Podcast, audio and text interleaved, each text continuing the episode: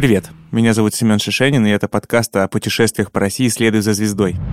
Этот подкаст — часть проекта Mercedes-Benz Travel Guide. Он сделан при поддержке Ростуризма, и у него есть свой собственный сайт. Там можно почитать о маршрутах поподробнее, посмотреть фотографии, а также принять участие в челлендже с призами. Ссылка в описании.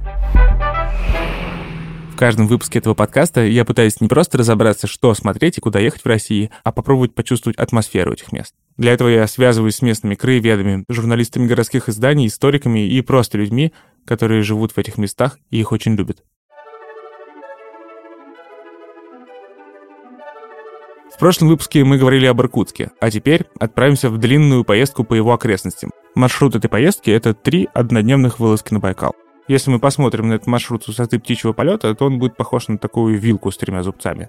Средний зубец — это наш первый день. Мы в него отправляемся на Листвянку. Там очень красивая видовая точка на Байкал.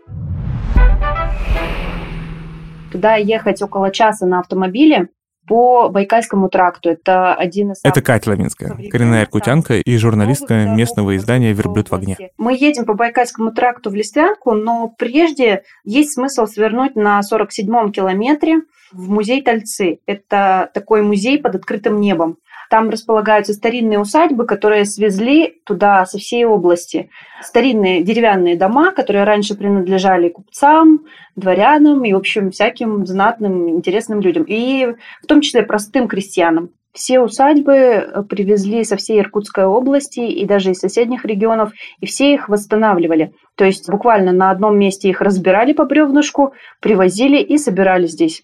Все бревнышки пронумерованы, это можно увидеть на них – чтобы ничего не потерять, не перепутать и точно воссоздать обстановку, которая там была.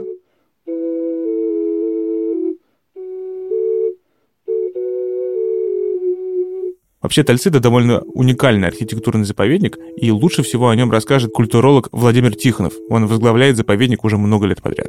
Я директор уже 30 лет этого музейного комплекса. У меня возраст уже солидный, 67 лет. И музейный комплекс «Стольцы» – это сейчас самый крупный этнографический музейный комплекс Российской Федерации. Сейчас у нас уже 178 объектов недвижимости, а первых посетителей мы приняли в 1980 году.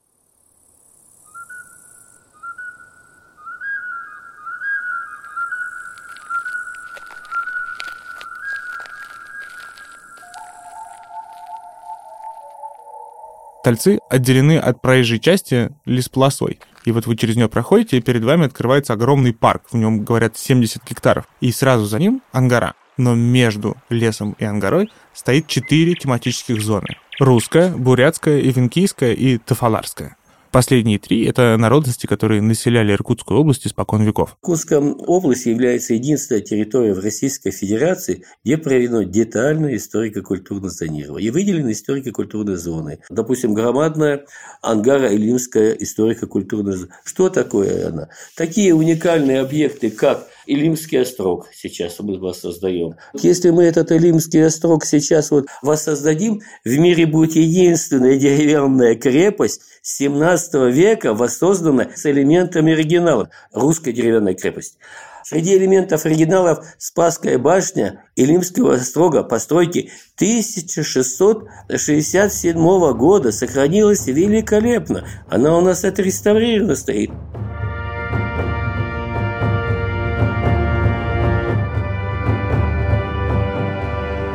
Вообще, Илимский острог выглядит действительно впечатляюще и даже устрашающе. Это огромный многометровый чистокол, который разделен высокими смотровыми башнями, тоже из дерева, и воротами, в которых бойницы и окна очень узкие. Явно он создан для того, чтобы обороняться.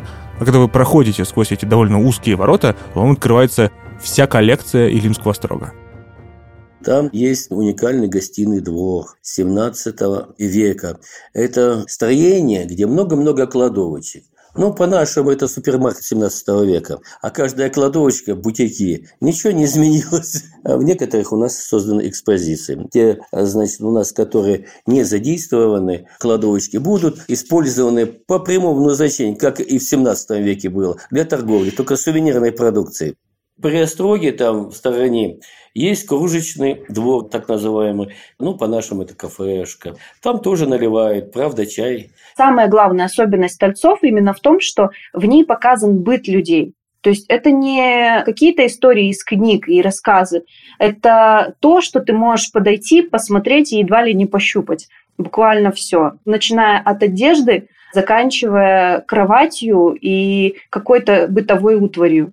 Но вообще Тальцы — это огромный архитектурный заповедник, и там в одной Ангаро-Илимской зоне есть не только острог. В Ангаро-Илимской зоне есть интересная а, волосная управа. 1914 года. Можно посмотреть там само помещение волосной управы, где глава волосной управы заседал, он там у нас манекен такой крутой, где заседал секретарь. А в этой комнате есть такое слуховое окно в Чижовку, по нашему камера предварительного заключения. И другие помещения. Вот недавно мы открыли фельдшерский пункт двухэтажное здание. Внизу принимает посетителей фельдшер. Буквально через неделю появятся фигуры фельдшера, чем-то напоминающие профессора Преображенского. А дальше там на кушетке лежит пациент с переломанной ногой, чем-то напоминает товарища Шарикова. И вот это все передает дух времени, и такое получается путешествие во времени, на самом деле, потрясающе. Поэтому, наверное, я бы и хотела показать туристам это место. В Тальцы, конечно, можно приехать и дикарем, взять билет за 250 рублей и просто прогуляться самому. Но лучше всего взять экскурсию. Кстати, Владимир Викторович водит экскурсии сам, но, говорят, длятся они у него по 5 часов, так что не все выдерживают. Но, с другой стороны, он так хорошо знает это место и так давно здесь работает, что действительно может разговаривать о нем почти бесконечно. А это очень просто. Если ваша работа – это ваше хобби, вы счастливый человек, и не надо ничего менять. Но все же экскурсия по Тальцам в среднем занимает часа два. И после этого нам пора ехать дальше, в Вестлянку. Мы выезжаем из Тальцов обратно на Байкальский тракт и проезжаем в Листвянку. Там примерно 13 километров до нее. Листвянка — это довольно крупный поселок, который тянется вдоль этой магистрали. И когда вы доедете до конца Листвянки, вы окажетесь прямо на берегу Байкала. Но и в самой Листвянке есть несколько мест, которые обязательно нужно посетить. Приезжаем в поселок, и в первую очередь я бы посоветовала отправиться на смотровую площадку. Площадка находится возле горнолыжного комплекса Истленд. Там вы увидите на подъезде к нему большую табличку вы поднимаетесь по горе, там практически серпантин такой. Но дорога достаточно комфортная. В итоге вы подъезжаете к парковке этого горнолыжного комплекса, подходите к подъемнику, покупаете билеты и отправляетесь на подъемнике на смотровую точку. Площадка называется Камень Черского. Когда поднимаешься на смотровую, ты понимаешь, что вот она, собственно говоря, сама, именно потому, что перед ней стоит беседка, и она вся полностью обвязана ленточками. Здесь нужно сказать, что это такая старинная бурятская традиция повязывать цветные ленточки на священных местах. Ленточки называются хадаки, через А, хадаки. Они символизируют на самом деле пояса, которые преподносили друг другу буряты в знак уважения. И в том числе это была дань уважения духом. Так вот, вид со смотровой площадки в Листвянке с камня Черского открывается на исток реки Ангара. Это такое место, которое никогда, например, не замерзает. Это единственное на Байкале место, где вода круглый год не замерзшая. Потом мы видим не только этот исток Ангары, но и противоположный берег, на противоположном берегу находится порт Байкал, такой старинный поселочек и железнодорожный узел. Порт Байкал — это, помимо всего прочего, и конечный пункт так называемой Кругобайкальской железной дороги. Это важный пункт, но до него мы еще дойдем. А если посмотреть налево, мы сможем увидеть солнечную обсерваторию, кусочек ее небольшой, которая тоже находится в Листвянке. Она выглядит как большая буква «Л», белая. Солнечная обсерватория действительно похожа на букву «Л», в одной ножке расположена огромная 40-метровая труба вакуумного телескопа, а другая просто поддерживает его под правильным углом. Это огромная конструкция, вся белая, и даже территория вокруг нее посыпана белой мраморной крошкой. Астрономам нужно, чтобы воздух вокруг телескопа не нагревался и не мешал им наблюдать за Солнцем. Тут целый научный комплекс. Здесь регистрируют вспышки на Солнце, а еще можно через специальный фильтр рассмотреть атмосферу нашего светила. Буквально в последние годы эту солнечную обсерваторию открыли для туристов. Туда проходят экскурсии. Когда вы спуститесь со смотровой площадки, не торопитесь ехать дальше. Дело в том, что здесь совсем неподалеку находится еще одно важное научное место – Лимонологический музей. Это музей Иркутского научного центра Академии наук. И там можно узнать все об озере Байкал. Там можно увидеть глубоководные аппараты «Мир», на которых спускались в Байкал даже режиссер Спилберг. Затем там можно увидеть различные интерактивные выставки, например, совершить виртуальное погружение на дно Байкала. Там специальная комната для этого оборудована, ты будто бы сам находишься в глубоководном аппарате. Можно увидеть настоящих нерв, которые живут там в больших аквариумах. Это, как правило, спасенные детеныши, которые в дикой природе, вероятно, не выжили бы. Просто часто бывает такое, что маленький нерпенок вылезает через лунку в одном месте, а потом ее теряет, допустим, куда-нибудь отползает подальше и не может ее найти и может так несколько дней пролежать до полного истощения, пока его, допустим, не найдут рыбаки. И если он в нормальном состоянии, то они помогают ему вернуться в озеро. А если он уже плохо себя чувствует, то они вот отвозят его специалистам, которые помогают его выходить, в том числе вот в Байкальском музее. А еще на Байкале можно пойти понырять самому. Дело в том, что Листвянка — это на самом деле главная точка для всех байкальских дайверов. Здесь Байкал не замерзает, и можно нырять в любое время года. Но, правда, все равно будет холодно. В среднем температура Байкала никогда не поднимается выше 5 градусов, за исключением мелких заливов. Но если замерзшая вода вас не пугает, то имейте в виду, что Байкал — это одно из лучших в мире мест для подледного дайвинга.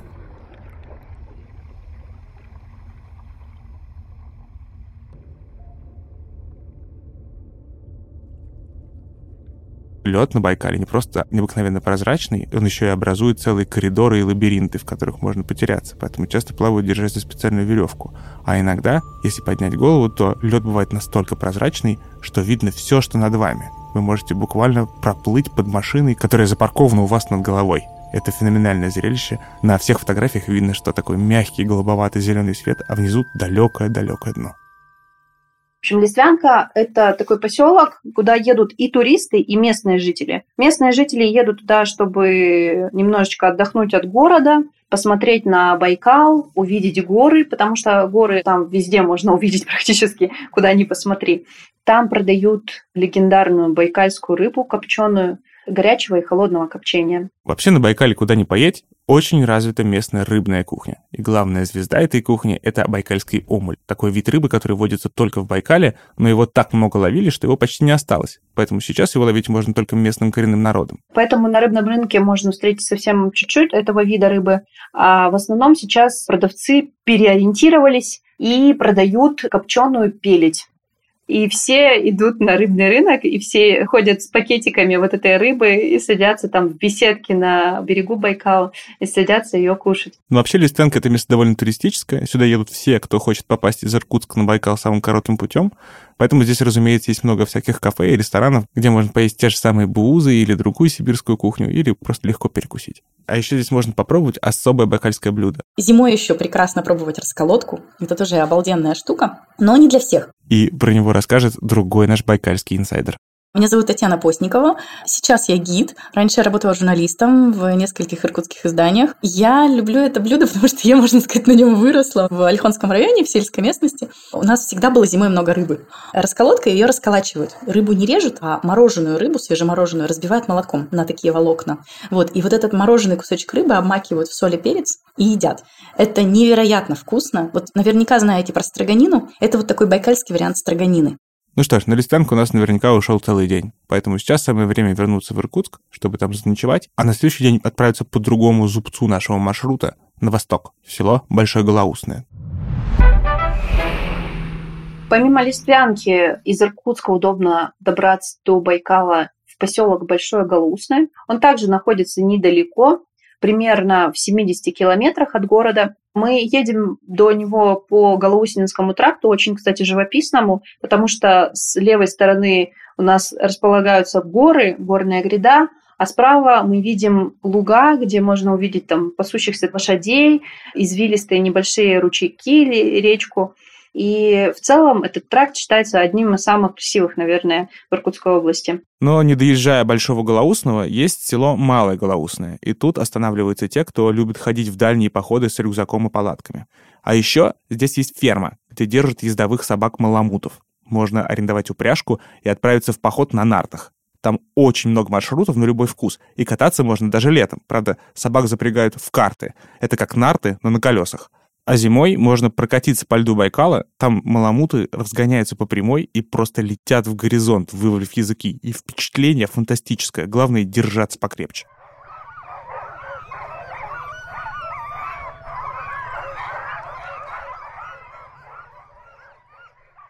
Поселок находится на самом берегу озера Байкал, у подножия гор. Он окружен лесом, крутыми обрывами, и здесь много природных достопримечательностей. Если вы смотрите в Листвянке на Байкал, то вы видите с одной стороны вот левее горы, а правее вы видите противоположный берег с э, поселком Порт Байкал.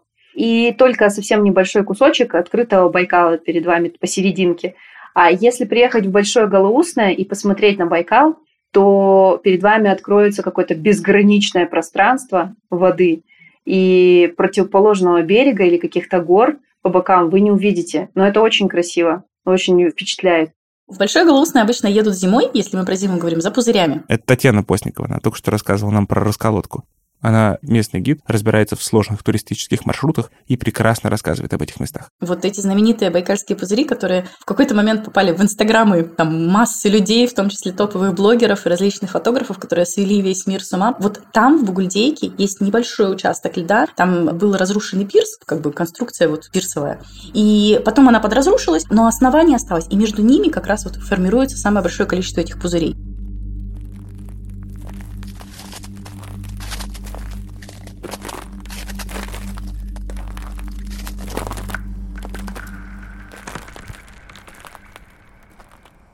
Летом в Голоусно ездят, чтобы посмотреть сухое озеро. Есть у нас такой интересный объект. Поляна. Обычно это поляна, заросшая цветами, в лесу. Но раз в 4 года она наполняется водой. То есть раз в 4 года определенные процессы в земле происходят, и подземные воды, которые обычно не попадают на поверхность, они выходят и вот заполняют. В этом году сухое озеро заполнилось аж дважды. Чаще всего это происходит, кстати, высокосный год. Да, это очень красиво. Оно даже заполнилось осенью, замерзло. Вот сейчас там будет лежать лед, но под снегом. Кстати, Бугульдейка с пузырями во льду от Большого Голоусного довольно далеко, и заскочить в оба места одним днем сложновато. Но если вы едете на восток от Иркутска зимой, когда сухое озеро завалено снегом, Бугульдейка и гонки на собачьих упряжках – отличный вариант. На следующий день мы поедем в Слюдянку.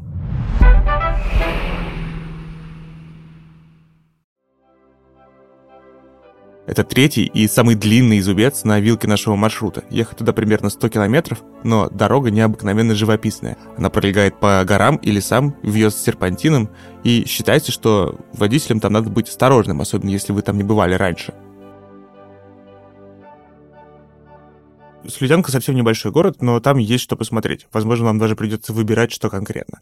Во-первых, можно отправиться на пик Черского. Слюдянка примечательна тем, что здесь очень классные видовые точки Байкала. И в окрестностях города начинается маршрут к пику Черского. Это главная вершина горной гряды Хамардабан.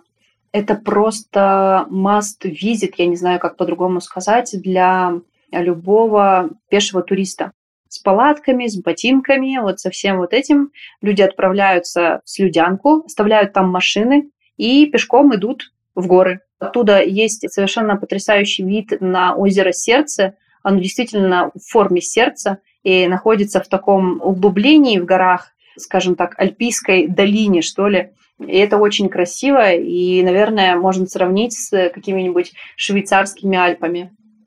Но если вы, допустим, прибыли в Слюдянку в такую погоду, которая не подразумевает подъем на пик Черского, то в городе тоже есть что посмотреть. Например, можно заглянуть в местный музей минералов. Слюдянка находится в предгорьях горной системы Хабардабан, и здесь добывали слюду долгое время, а также тут есть и другие породы, и, кстати, их добывают и до сих пор, это мрамор, лазурит и известняк. Из-за того, что в Слюдянке добывались многие минералы, Здесь впоследствии местный энтузиаст создал музей минералов. Этого мужчину звали Валерий Жигалов. Жигалов создавал этот музей буквально своими руками в одиночку. Искал какие-то машины, которые бы могли ему привести эти огромные глыбы из различных мест. Какие-то редкие минералы он разыскивал и доставлял их сам в музей. Например, бревна ему для строительства вообще вроде как отдали из разрушенного костела.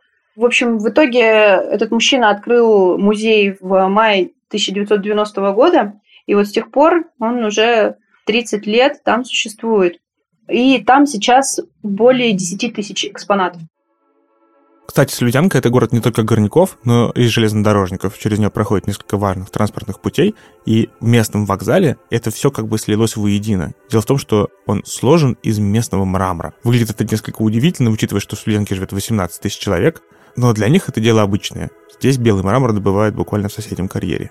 Слюдянка просто это такой значимый железнодорожный узел, на нем завязана легендарная Кругобайкальская железная дорога. Если сокращенно, то ее называют КБЖД или Кругобайкалка.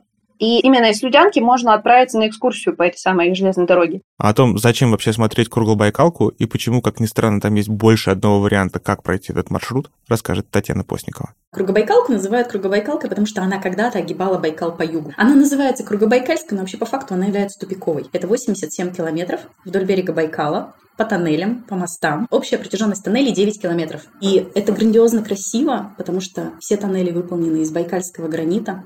Они не типовые, и вот вы идете, и там огромная концентрация этих рукотворных объектов среди дикой природы. И они сегодня как будто бы срослись, потому что там есть кое-что из бетона, но по большой части это байкальский гранит. Ну, меня она всегда впечатляет. Я была там уже много раз, я каждый раз иду и смотрю с каким-то придыханием вот на это на все. Особенно интересно сначала отойти подаль и посмотреть на нее, например, на корабле, пройти на нем вдоль берега. И кажется, маленькие тоннельчики, грандиозные скалы, а потом выйти на берег и пройти сквозь тоннель, потому что вы увидите, насколько он на самом деле огромен. Просто в масштабах природы он кажется очень маленьким. Даже поездом можно ехать двумя способами, потому что есть туристические поезда. На туристическом поезде поездка на Кругобайкалку занимает день. То есть вы на электричке едете до Слюдянки 2 часа, потом там перецепляется поезд, вы едете по Кругобайкалке очень медленно, 20 км в час примерно скорость. Она не электрифицирована сегодня, это дизельная тяга. И есть еще поезда ретро, которые на угольной тяге. Это вообще потрясающе, я их страшно люблю. И она едет медленно, во-первых, там с вот этим всем звуком, пусканием пара, вот, с длинными остановками, когда можно пойти, посмотреть, посидеть на берегу, в самых ключевых местах. Вот это занимает день. Но есть очень классный способ проехать по кругу Байкалки. Это сесть на обычный поезд, который ходит по этой железной дороге. Там есть местные жители, там есть какое-то количество и поселков. А так как есть жители, соответственно, ходит транспорт. Этот поезд местные называют Матаня. Вот на эту Матаню можно сесть как раз с Людянки в середине дня. И через 4 часа вы будете уже в порту Байкал. То есть вы проедете ее всю, посмотрите из окна электрички, без такого количества остановок, но представление получите. Это динамичнее, это аутентичнее. Мне это больше нравится, честно скажу. Но среди местных существует еще такой способ продвижения по круглой Байкалке, который занимает много времени, но позволяет увидеть ее совершенно с другой стороны. Это пройти по ней пешком. Обычно занимает это 4 дня. Это очень интересное путешествие. И можно пройти все тоннели, прочувствовать вот это все, посмотреть, ночевать в палатке. Причем, если вам в какой-то момент надоест идти, можете просто взять, сесть на поезд и доехать.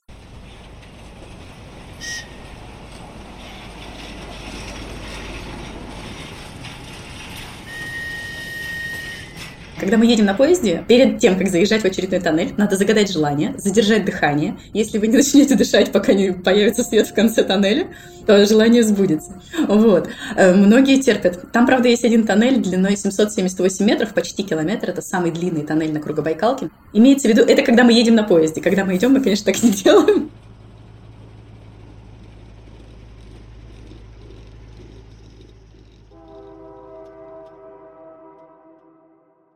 И у меня есть любимый участок круга Байкалки, куда я люблю ходить со своими туристами. Это станция Старая Ангосолка. Там находятся два интересных моста. Один старинный арочный из камня байкальского сложенный, второй бетонный.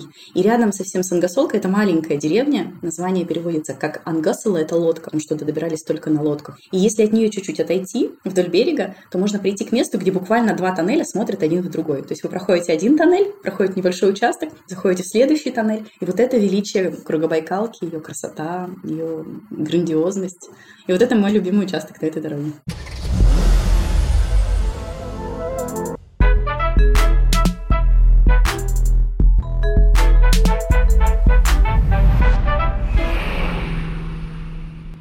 Ну что ж, Слютянка это был последний пункт нашего маршрута по Иркутской области, но это не последний эпизод нашего рассказа о путешествиях по России на автомобиле. Кстати, напоминаю, для такого большого путешествия по побережью Байкала имеет смысл взять в аренду Mercedes-Benz GLB. Это можно сделать в МЦ Иркутск на улице Шерямова, дом 32.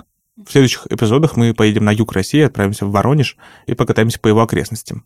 Все пункты этого маршрута есть на сайте нашего проекта, ссылка в описании. Там же, кстати, специальный челлендж с призами для тех, кто проедет по всем точкам. Это был подкаст «Следуй за звездой». Мы делаем его в студии «Либо-либо». Над эпизодом работали звукорежиссер Юрий Беляев, композитор Кира Вайнштейн, продюсеры Алина Белят и Ксения Красильникова, редакторы Полина Агаркова и Семен Шишенин.